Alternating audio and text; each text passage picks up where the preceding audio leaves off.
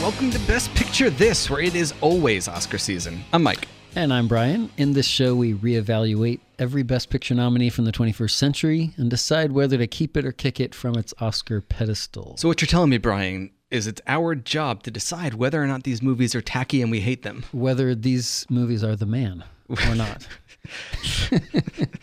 in 2003, the nominees for Best Picture were Master and Commander, The Far Side of the World, Lost in Translation, Seabiscuit, Mystic River, and the year's winner, Lord of the Rings, Return of the King. But today we're looking at arguably a more important motion picture than all of those combined. Uh, totally. Combined. It was nominated for zero Oscars, but it did win the coveted AARP Best Movie for Grown-Ups Who Refuse to Grow Up award. of course, I'm talking about School of Rock, directed by Richard Linklater. Here's the trailer. If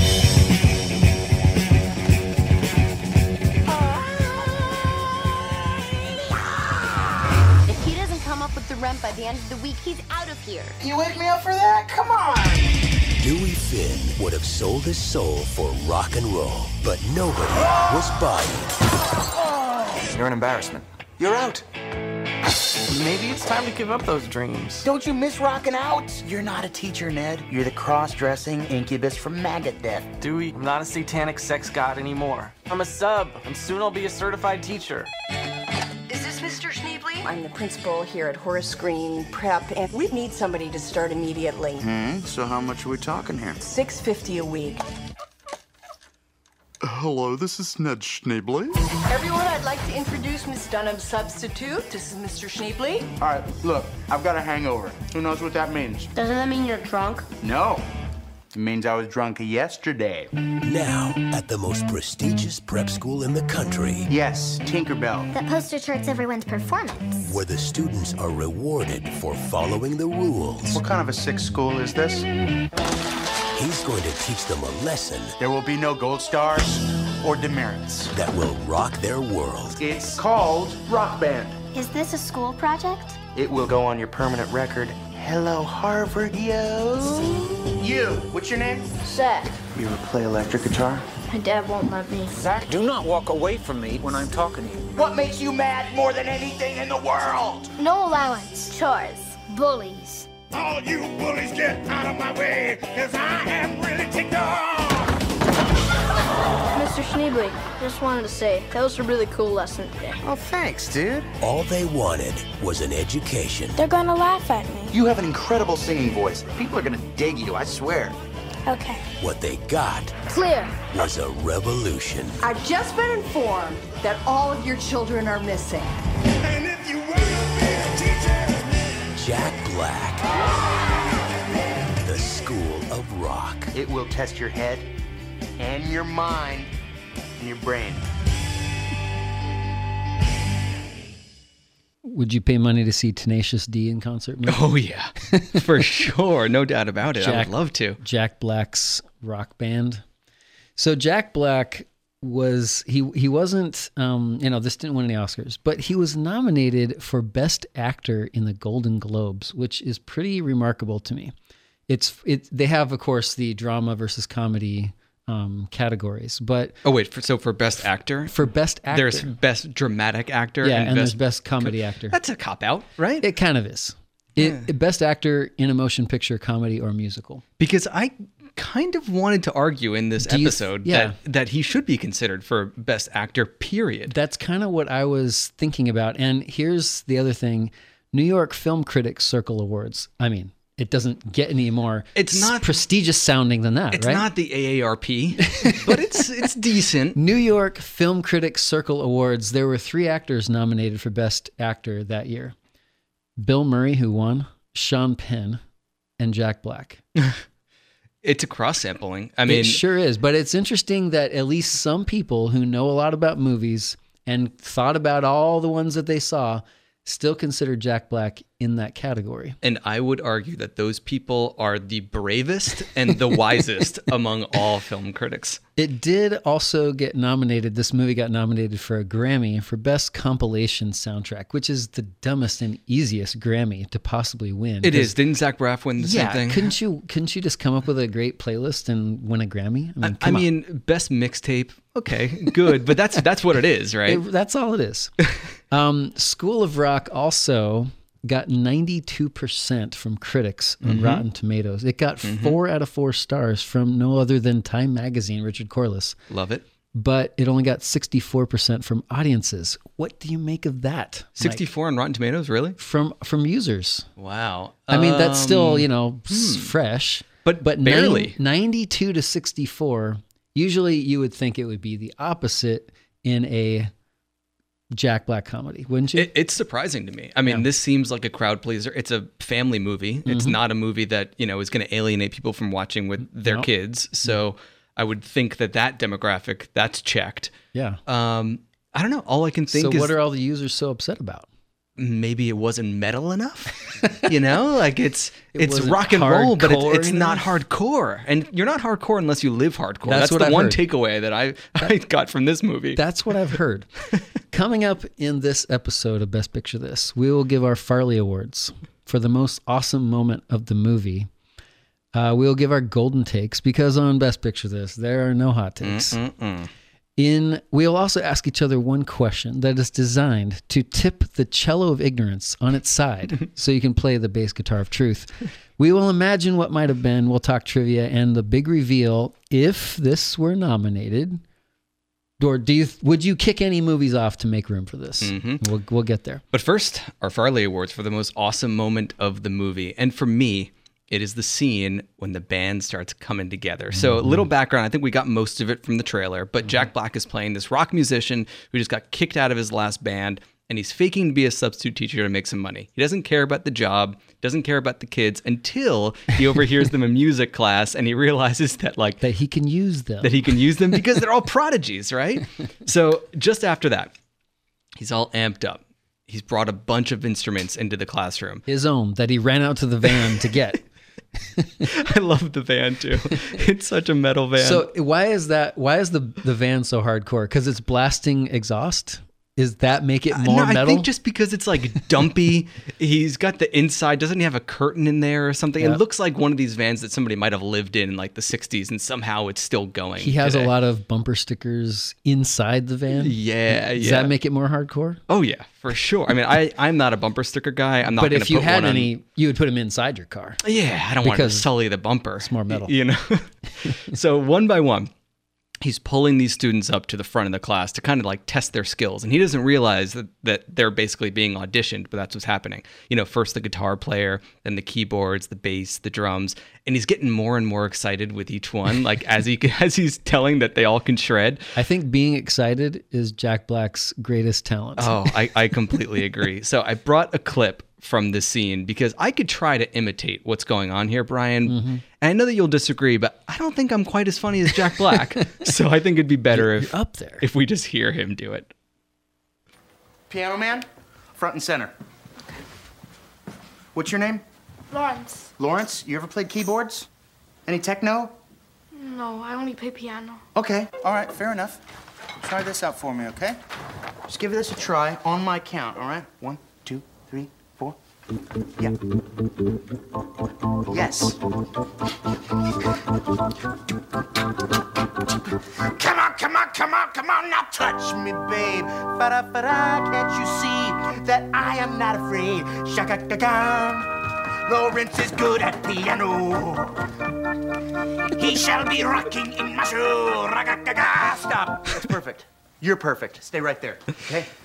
I can visualize the scene too, happening a- as I'm listening, just because he's he's so physical in his performance. It's so great, Mm-hmm. and this scene is just there's such a sense of discovery in it and love, like not only for music but also for talent and what happens when you cram enough talent into one room and they're all working toward the same goal. And oh, it's just such a good scene. I love it. I can This- watch it forever. Yeah, this is kind of a. Um, it, it- actually, it made me think of Sam Raimi's Spider Man when I watched this. Really, It did. Okay. because there's this discovery of superpowers kind of Yeah. vibe there, where they're all discovering that oh, I'm actually really good at being a rocker. Yeah, yeah. and um, it, it- it's just interesting. You kind of overlay this plot, and you can just put it on top of practically any movie. But Mhm. but this kind of genre, it kind of has those elements to it, and they it worked really well because you know what you're getting.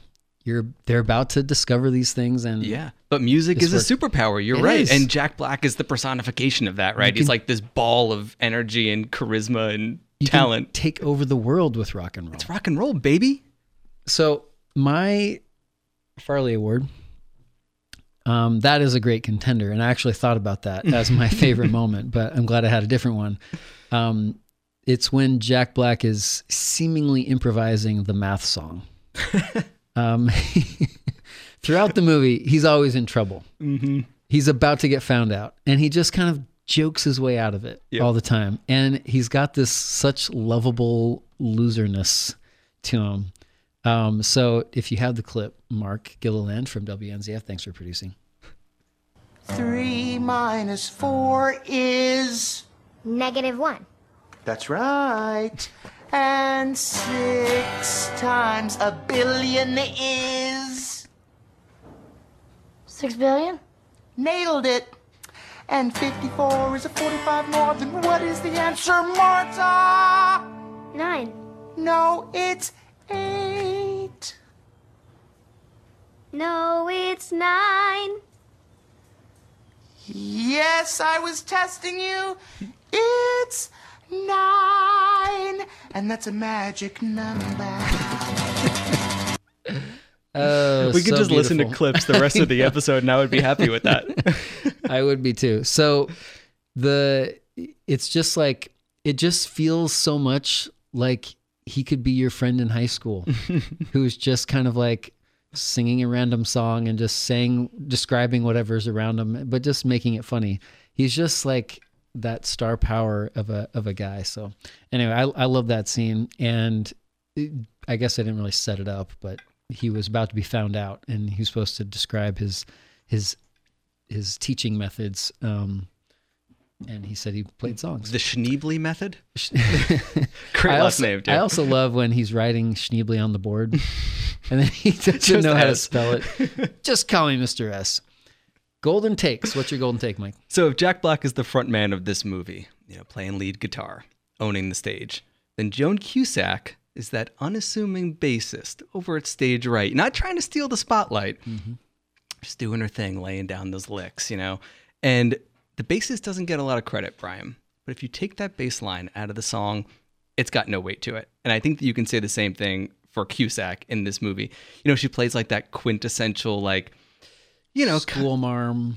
yeah, yeah. Like she's very uptight. She's the authority figure, but she's not like that mean, evil version of like the 80s teen movie principal character who's like mm-hmm. Kind of out to get the students. Yeah, that's true. That is kind of like a, the basically the same character transplanted into this movie, but Yeah, but but Linklater wants us to like Cusack, and I think that's because she's uptight and and not mean. I think, and the, just the way that she plays it, I, I think about that scene in the diner where Jack Black orders her a beer and then goes over to the jukebox, and like the way that she picks up the beer as if like she, she's doing something bad, and she's like, it looks like she's trying to pretend like it's still coffee because she or, she wanted to order coffee and like they don't order coffee at all here. Yeah, almost like she doesn't know how to hold the mug right. Yeah. Like, how do I bring this to my lips?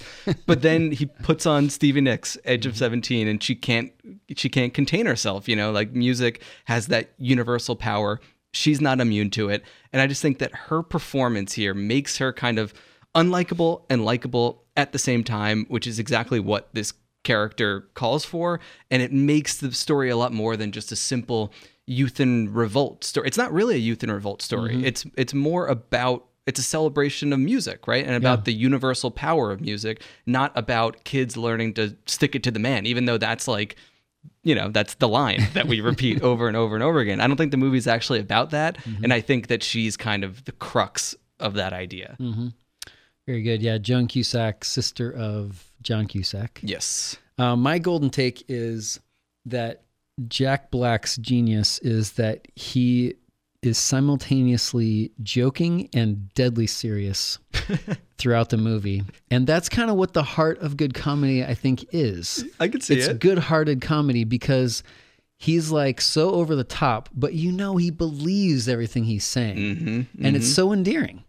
Um, he's giving these kids this advice. Um, and some of it is not true. Like, you know, one great rock show can change the world. But is it sort of true? I mean, it could it could change someone's mentality, like free them. Yeah, that's yeah. what he's trying to say by saying that. Mhm. And so you you you want to believe it. And he's so like he doesn't have a mean bone in his body. Um, even though he kind of he is kind of using the kids somewhat, but he's also helping them have tons of fun. And then with Joan Cusack, he's kind of starting to use her. But when when when they're to, so he can so she can go on he can take the kids on the field trip. But when they're in the car and she has her kind of like moment where she's like really opening up to him and being honest about you know her own struggles, you know that it's his his concern and genuine there is some genuine care about her that opens it up. And i think that allows just like you throw any inhibitions out the window watching this movie and you just kind of like go along for the ride with jack black. Um, mike white who is the real schneebly in the movie he's also the writer um, he tells jack black that he should get a real job and serve society. And jack black's response is early in the movie dude i service society by rocking okay? I'm out there on the front lines liberating people with my music. And he totally believes it. But but i think that he really wants to like help people by being a rocker um, I also love this line when he's he's having this heart to heart with Tamika, one of the the Mm, girls. yeah. You know, the That's girls. really good scene. she says like, "I'm fat, no one's gonna like me," and he, and she and he says, "When I get up on the stage and start doing my thing, people worship me because I'm sexy and chubby, man." And he's trying to build her up. Like that's his motivation. Yeah. And you know that he's delusional that no one no one worships him, but at the same time, he right he believes yeah it's true like the rockers people do worship him because of that music and they're so into the scene of rock music And his entire career is hinged on the fact that if you are charismatic and confident, Yeah. then people will like you. That it's Yeah. not about what you look like. And, you know, he plays off of his looks a lot, Yeah. also for comedic effect. But I Mhm. think that at the core of it is the fact that the talent is there. That's what people can see. right and if you just again lose the inhibitions and just go for it and be yourself then people admire that and like that and gravitate to it so he's joking but he's also totally serious at the same time and it's like it's almost like if you believe in it enough you can force your fantasies to come true just by you know Hmm. plowing through I guess So- writing that line sort of reminds me of Cusack's character too, how we're supposed to dislike her and like her the same as like you're Mhm. not supposed to take anything that Jack so why do you says. like her at the beginning because i Well, also be- kind of like her even like you don't immediately hate her like you know she's kind of a caricature Yeah. and all that but there's something about the way I think it's because she's some- neurotic. Because Yeah. because she's not out to, to She's not get mean. him. She's not being mean. She's like a victim of the system, of the man, which is adulthood, right? Of, she is the man of like uh, pressure to succeed, to be responsible, to Yeah. to appear that you know everything. And so like when we see that Stevie Nicks scene, it's not like, oh, music is awakening this or- lighting this spark in her. The spark was always Yeah, there. that's It's who she really is. under, you know, years and um, responsibilities. exactly The the villain, I guess, is Sarah Silverman, which is the worst character in the movie. yeah she's definitely the most like a caricature where Yeah, she she's doesn't like change the girlfriend who's just like Yeah. ragging on Mike White all the time and Yeah. just whining, and she's the one that you're supposed to dislike and has really no redeeming qualities, which is a Mhm. shame because Sarah Silverman is great. I love Yeah. Sarah Silverman. All right, question. Um, I have a few questions. Um, we haven't really spent any of them yet, but um, a quick thing on Mike White. So he wrote. He also wrote the Emoji Movie, and and also Nacho Libre, another star vehicle for Jack Black. Yes, if we're gonna bring up Nacho Libre before you go on, I brought another clip. Do you like Nacho Libre? I love Nacho Okay, Libre. Okay, yeah, I liked So- it too. So Mike White is is talented. He also wrote. Um, he created Enlightened, which uh, I haven't seen that. That's a TV show. Yeah, on HBO. What's her name? I uh, it's escaping me right now. He's she's in a bunch of David Lynch movies. But Nacho Libre it's like a Napoleon Dynamite style Yeah. comedy where um, Jack Black pl- plays this this Mexican monk with really curly hair who dreams of being a wrestler, even though the church outlaws it. And I wanted to find a way to sneak in this clip into the episode because I don't know if we'll ever get a chance to talk about Nacho Libre on the Oh show. well, it's it's still coming up in future years. I mean, we could It's- watch it. It's true. We might not do a bonus episode. Let's just hear this clip because it's my favorite scene from the movie. Okay, orphans, listen to me. Listen to Ignacio. I know it is fun to wrestle. A nice pile drive to the face, or a punch to the face. But you cannot do it because it is in the Bible not to wrestle your neighbor. So you've never wrestled? Me? No, come on. Don't be crazy. Listen, I know the wrestlers get all the fancy ladies, and the clothes, and the free creams and lotions. But my life is good. Really good. I get to wake up every morning at 5 a.m. and make some soup. It's the best. I love it. I get to lay in a bed by myself all of my life. It's fantastic. I say my life is good, really good, like probably once a week. and also Laura Dern, that's her name from Enlightened, just so we don't move past that. But sorry, I completely steamrolled your thing Hmm. That's because right. you said Nacho Libre. I got very excited. Well, and I had to I I, had I to break had, in there. I was looking up Mike White to see what else he had done, and I didn't know that he also wrote Nacho Libre. But I was wondering how you think about the acting because he, you know, he's he acts in this movie, of course. He tries. Yeah, yeah, it's okay. but I wondered what you would think about having this role in 2009. He was uh, on IMDb. It says that in Zombieland he was victim in bathroom, uncredited. Hmm. I've seen Zombieland. I can't remember You can't remember uncredited character there. the victim in bathroom doesn't stand out. Um, I just wondered what you would think about, you know, that as a stepping stone in your acting career. You know, was that before he had written? no, this was this was long after.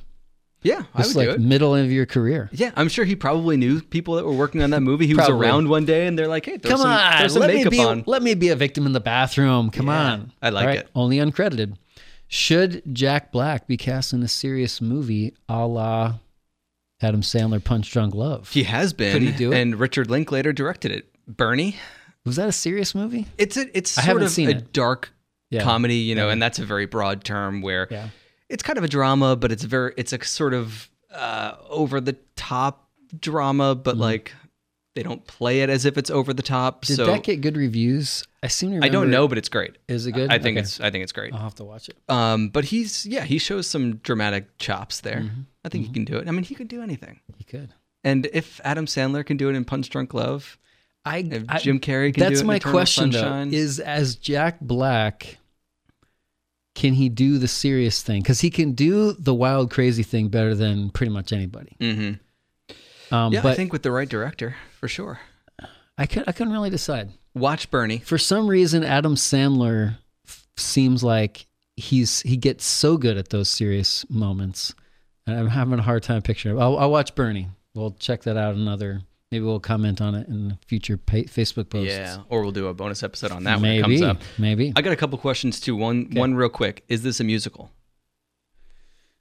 Um, only because this allows me to, if someone said we're going to watch a musical, then I could include this one as a possibility to watch. Yeah. Then I would say yes. I'm going to say yes too. I, I think that the criterion is is the movie structured around music, around songs.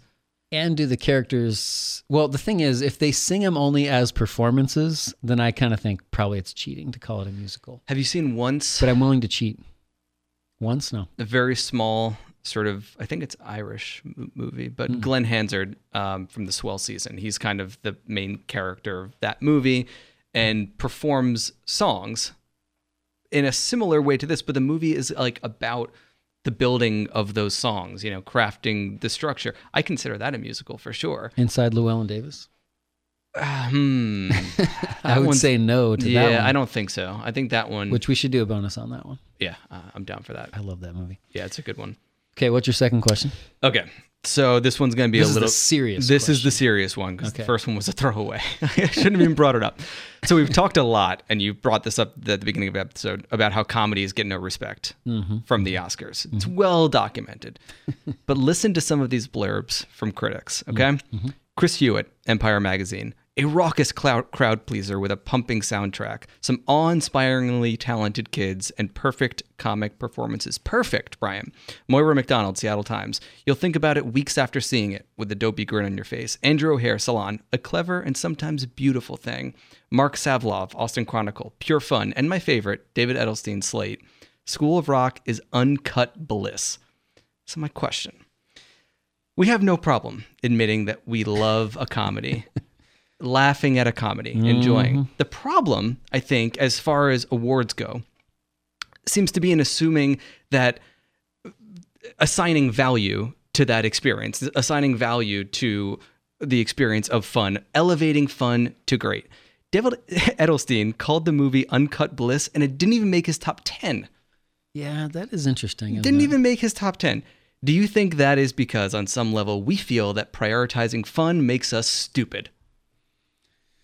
Um, I think fun feels like a superficial pursuit. Why are we ashamed of fun? If that's the only thing we ever do, then we would never build a house, for example, and we'd never have nowhere to live because we're all just having too much fun frolicking. In I don't think anywhere in my question I said, should we not work? should we not plow the fields and grow food and just have fun? I don't know. I read I read between the lines on that, Mike.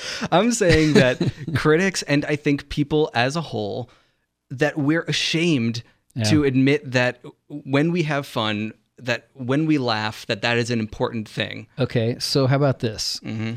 Could you say that the best movie of the year was a Jim Gaffigan special?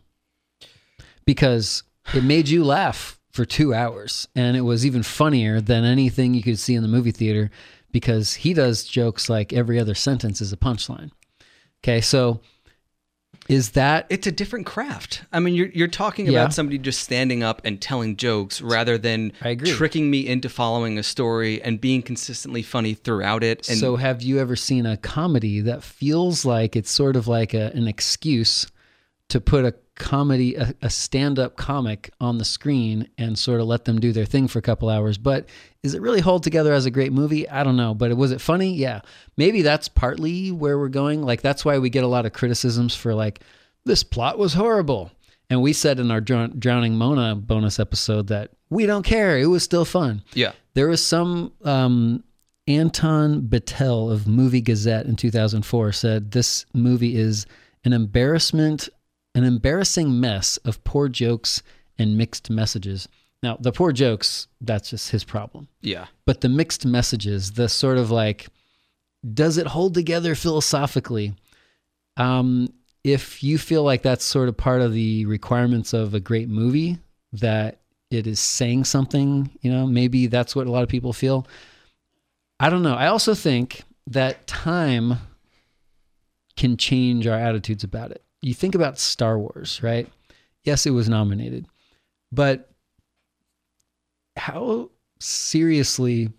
I mean, I put it in my top five, but you do see it on a lot of like top movies of all time kind of mm-hmm. lists. Yeah.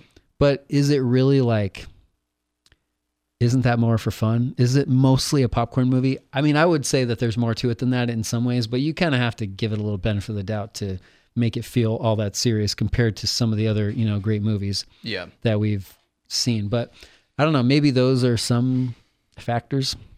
the more that we do this show and have this conversation because it is recurring Yes. the more i am becoming entrenched in the idea that the emotional experience that we have in a movie matters Yeah. that emotional experiences are- are they're the things that we bond over you know They're- those are the things that we really remember i have a thousand memories about this movie and i bonded with my friends over it you know mm-hmm. at, uh, when it came out so that was 2003 so i don't know it was a long time ago but when i was younger i guess that was high school maybe we quoted this movie and made memories around this movie. And so I think about like all art is subjective. All we have is our honest experience with it. So if we say that like we're going to try to separate ourselves from the context co- context in which we had that experience, then we're being dishonest to the experience and to ourselves. And ultimately, we're just trying to sound smart that we liked Master and Commander better than this because Master and Commander is more overtly an achievement and a piece of art. But like on my deathbed, Brian, am I going to be thinking I'm glad that I saw Master and Commander or I'm glad that I saw School of Rock? The answer is obvious. I think Master and Commander is a superior movie to this. But the answer is obvious. if I look back and I'm saying what added more value to my life, Mm-hmm. The experience that I had around this with my friends or appreciating the cinematography and the performances in Master and Commander, there's no comparison. There, there is. Okay, here's another analogy to it. Let's say that you are picking um, artwork, Mhm. and you found something from your daughter that was like, I mean, let's be honest, it was crappily done. Yeah. Finger painting, and it's Mhm. on the wall next to Van Gogh. Yeah. And you're like, I love the picture by my daughter more than the Van Gogh. Can you not separate that from saying, therefore, it is better art? I mean, you can say that's my favorite of the two paintings because Mhm. it's my daughter's, but can we not agree that Van Gogh created the better picture? But painting? again, you're it's it's stand up compared to movies because it's two different modes. You know, one is an 8-year-old with no craft. right? Just putting raw emotion on the page. But you one said raw artist, emotion was enough. Raw the emo- emotional, you're entrenched I am entrenched in the raw emotion I- of the experience. I am entrenched, but in that case, we have somebody who is trying to do something, who's trying to make something specific, and somebody who just put color on a page. How dare you criticize I mean, your daughter's fictional painting? It's true. And I guess what I'm trying to say is I completely understand. Mm. I could say this is my favorite, but I think this is better. But at the end of the day, I'm feeling more and more like that is just a cop out for us to say, oh, yeah, I loved this one. That's the one I have a real connection to, but let's put it over there because it's not highbrow enough. Master and Commander, that's the more serious film. That's a motion you did not picture. kick Master and Commander. I really like I hope Master you're not talking yourself out of keeping. I'm Master not. I really, I really like Master and Commander, but I do think that it's a good comp with this because it Yeah. can't be any different, any more different in tone or anything else. Let me just read you on mm-hmm. David Edelstein's top ten some of the other movies that beat out School of Rock. Okay. Bus 174, The Triplets of Belleville, The Son, The Company, The Dancer Upstairs. Have you heard of any of those five? I have not, but that doesn't mean that they're not It- good. No, it does not mean Have that you they're- heard of any? I have not heard. I haven't seen any of them, and it doesn't mean that it's not Yeah, great. right. But I'm willing to bet that they all felt more important at the time Yeah, than I School agree. of Rock did. And I wonder now if we talk to David Edelstein, I wonder which one he remembers more. On your deathbed, David. On your deathbed, David, which one gave you more joy? Which one do you remember more clearly? I bet you it's School of Rock. It could be. It could be. Um, yes, this is definitely an evolving conversation. Mm-hmm. mm-hmm. I think that certain emotions can be like I can have a superficial laugh, fun experience, popcorn experience that doesn't hit me on a gut level. I want to hit you on a gut level. what I wouldn't give for a sock full of manure. I guess Um, I guess what I if I'm going to wrap it up, I'll say I guess my point is I think that the word best confuses this whole conversation and it's maybe pointless. I think that we should just be using favorites. We and critics and the academy should So if- just be using favorites.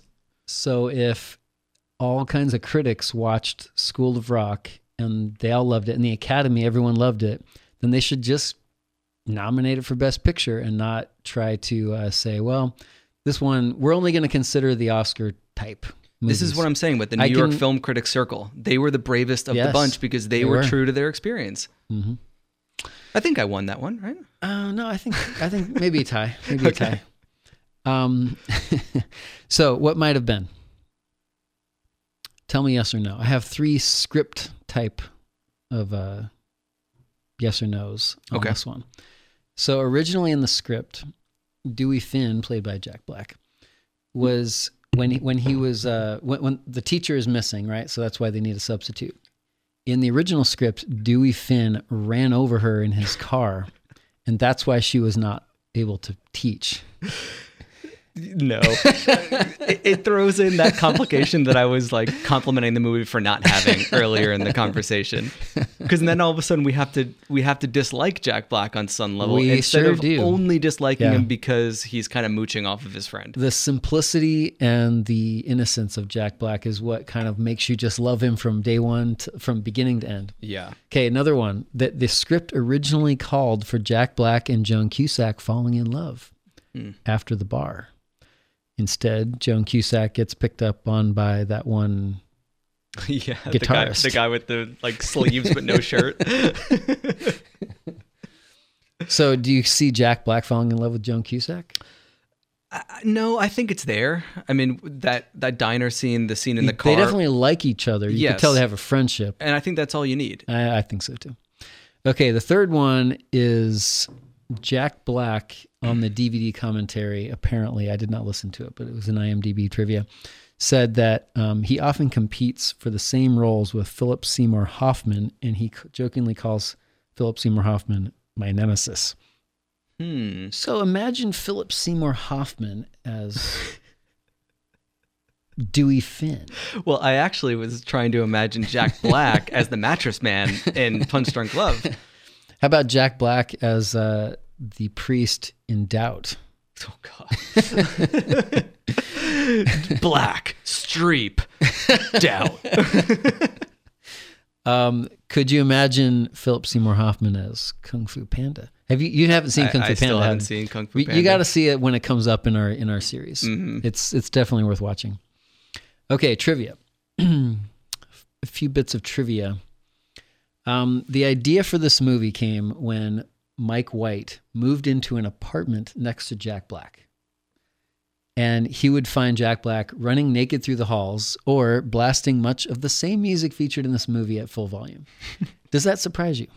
No, he doesn't seem like a great neighbor. But are you familiar at all with Tenacious D, or did you just I no, you just I know who they are? I know who they are. I have never listened to the music or anything. Okay. Well, if if you are more familiar with their stuff, that wouldn't come as so much as, as a surprise because the character is not the same Yeah. in Tenacious D as he's playing here, but here he is playing like a family version Yeah, of of that Tenacious character. D. Yeah, where he plays this kind of like over the top rock fanatic Mm-hmm. who truly kind of does believe all of the hype, you know, even though he's like overweight and all that kind of stuff. He believes that he, that him and Mm-hmm. You're talking about a movie or just the band itself? well, the band, and then they had an because there is a movie, show. right? Like the pick of the Eternity, pick of destiny. Yeah, they had a show first on HBO Okay. a while back, and it was sort of low budget, and it was about him and his partner, you know, kind of trying to go from nothing to like the greatest rock band in the world. Mm-hmm. And then the pick of destiny was was later. They're both fine achievements, Brian. Oh yeah. Valuable, important I actually works of art. I actually watched um, as much as I could stomach because there wasn't an edited version of this, but the scene from High Fidelity Mm, yeah, from is that 2000? I'm not sure, but that's like his John coming Cusack out party. So, but to me, this movie is basically Jack Black and High Fidelity turned into now you're the star and you get a whole movie about you Ah. because it's kind of like a you know he's this kind of like way over the top you know guy in the record store. Yeah. Um, but what's great about that movie is you kind of write him off the whole time. Like he's that, you know, music nerd who, who talks a big game, but then he gets on stage at the end and you're like, whoa, this guy He's actually, can good. sing. He can sing. Oh, he's he's got a very great voice. talented, Jack Yeah. Black. But I guess the reason I brought that point of trivia up was that it feels like this movie is you could believe if you said that it was basically totally improvised, you could believe it because Jack Black just carries that pulls all this stuff off so well. Which to another trivia point because the actually the, the opposite is true. Richard Linklater is famously does not allow improvisation, which is strange because before Yeah. Sunrise feels very im- improvisational as well. And but he said that he doesn't do that. And so even those are very highly rehearsed according to Richard Linklater. But they are all sort of co-written by Ethan Hawke and Are Julie they? Delpy Okay. with him. So I Hmm. think that they kind of like they might work have it out. it. It feels it feels a little bit like that's what a director would like to think, like to Mhm. make you know, like to believe, but you know, I don't know. I I like to I, I to me it seems like the best possible scenario is that there is collaborative evolve, you know, evolution throughout the movie Yeah, yeah. movie process. But Richard Linklater also, I, it makes me wonder if some critics were maybe more they open they're allowed their mind to be open a little bit more to this movie. Their their mind and their brain um, to be open to this movie more because of Richard Linklater. Yeah. You know, I don't know. Yeah, I can see Um, the movie was made into a musical. Andrew Lloyd Webber. Mhm. It started in 2015.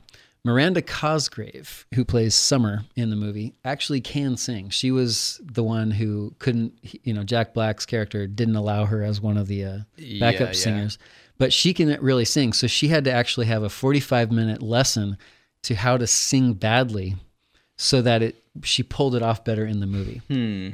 You don't buy bu- you don't buy that? I don't, I don't know. I feel like it's a little bit of a kid being like, I just can't sing badly. It's impossible. I need more attention. Teach me how to do it badly. I'm too good. Ah, you're, you're, you're terrible. Terrible. I don't know. You don't get. You don't believe your. You don't believe kids. Usually no. Listen, let me tell you something, Brian. I found a chewed up piece of bubble gum in my refrigerator yesterday. That wasn't your daughter. She says it wasn't. That was you No, in your sleep. I don't think so.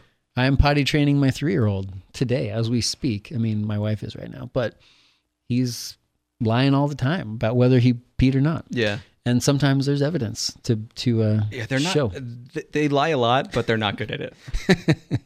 Uh, during the movie, Jack Black's hair. Uh, He has a, well. First of all, his hair could be like its own character in this movie. It sometimes just goes crazy, and then other times it's parted in like a really nerdy way.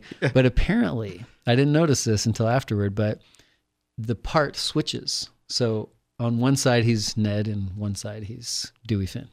Ah, Interesting. Okay. See that that's like that's deep film stuff. It is. They made that decision. it's it's sub, subliminal, almost subconscious, but it's Jack there. Black was putting his foot down on this. I must, I have to use my hair part to develop this character better. Um, one of Tenacious D's songs from their album The Pick of Destiny, titled The Metal, was used in Guitar Hero 3 video Mhm. game. That's kind of cool. Also, last but not least, Jack Black attended UCLA, but dropped out during his sophomore year. I mean, that's almost as good as dropping out of high school. Hmm. Way to go, Jack Black. We love it when they drop out I guess that's the year to do it. after right? sophomore year. Yeah, because if you if you're oh wait after sophomore year, Uh, let's so he was fully or in sophomore year. During Okay, during's better because you get sophomore year done. You got two more you years. might as Knock well it out. finish. Yeah, but one and a half years, it's time to call it quits. Yeah, yeah. All right, keep it or kick it, Mike. The best picture nominees of 2003 were Seabiscuit, Lord of the Rings, two. I mean, not Two Towers, Return of the King, Mhm. Mystic River, Lost in Translation, Master and Commander. If do you think any of those really should be kicked for School of Rock? I have not ever seen Seabiscuit, and we haven't done it yet on this show. Right. But like Ray, I am assuming that I, I that I, I, kind of can guess my reaction to that movie, and I'm sure it's gonna be fine. But I'm sure I'm not gonna get excited by it. So I will probably not be keeping that one. But I'm again, guessing I I haven't, won't keep it haven't, either. I haven't seen it, so that's not I'm fair. not a huge Tobey Maguire fan. I don't love a lot of sports movies. Um, so I'm kind of going into it with very low expectations with Seabiscuit, and I would probably keep School of Rock over Seabiscuit. Mhm. Um, but again, that's totally unfair. Totally it's unfair. it's completely unfair. I mean, how could you even think of kicking I mean, one the- movie you haven't seen yet? the other ones? I've seen Mystic okay, River. I how loved about it. how about Lost in Translation?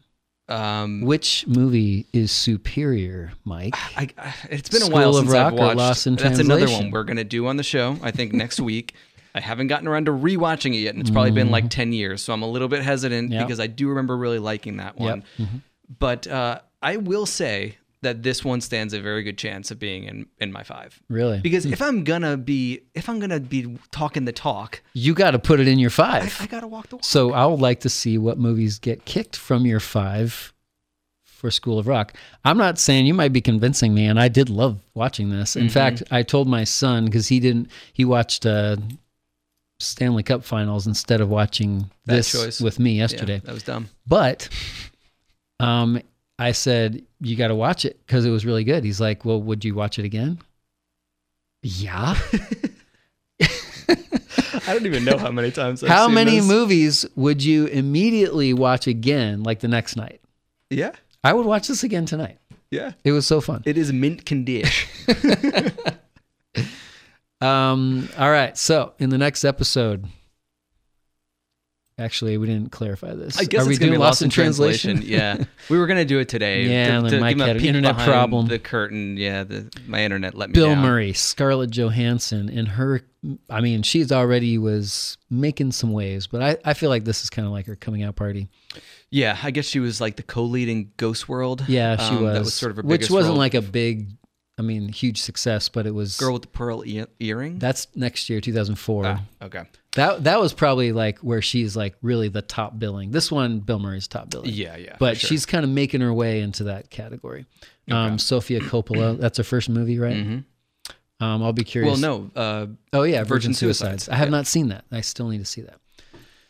So So we want to hear from you. Let us know what you think about this fun versus important Mhm. debate. Can a comedy really be one of the five quote best, most important Hmm. movies of the year? Let us know and we'll read your answers on the show. You can find us at bestpicturethis.com on Spotify, Apple Podcasts, Stitcher, or by telling your smart speaker to play Best Picture This. We're also on Facebook and Twitter at Best Picture This. And for 15 years of Golden Takes, head over to Letterboxd where you'll find me, Mike Cavalieri. we should have a party when you hit your 2000th movie on Letterboxd. It's coming up quick. Is it coming? Do you have a favorite movie from the past that doesn't get the attention it deserves? Well, if you become a patron of this show by visiting patreon.com slash best picture this, you can help choose a movie for one of our bonus episodes. We have done The Fly, chosen by Chris, Garden State, chosen by Matt, Bridge on the River Kwai, chosen by Joey, Drowning Mona, chosen by Spencer, and coming up, Pleasantville, chosen by Maddie. Mm, good stuff. Uh, thanks to WNZF. I forgot where we were there for a second. thanks to WNZF and Mark Gilliland for producing. And please remember to rate, review, and subscribe to the show on Apple Podcasts. Each new five star review uh, really helps us reach new, li- new listeners. Signing off, those about to listen to the next episode of Best Picture This, we salute you. Yeah.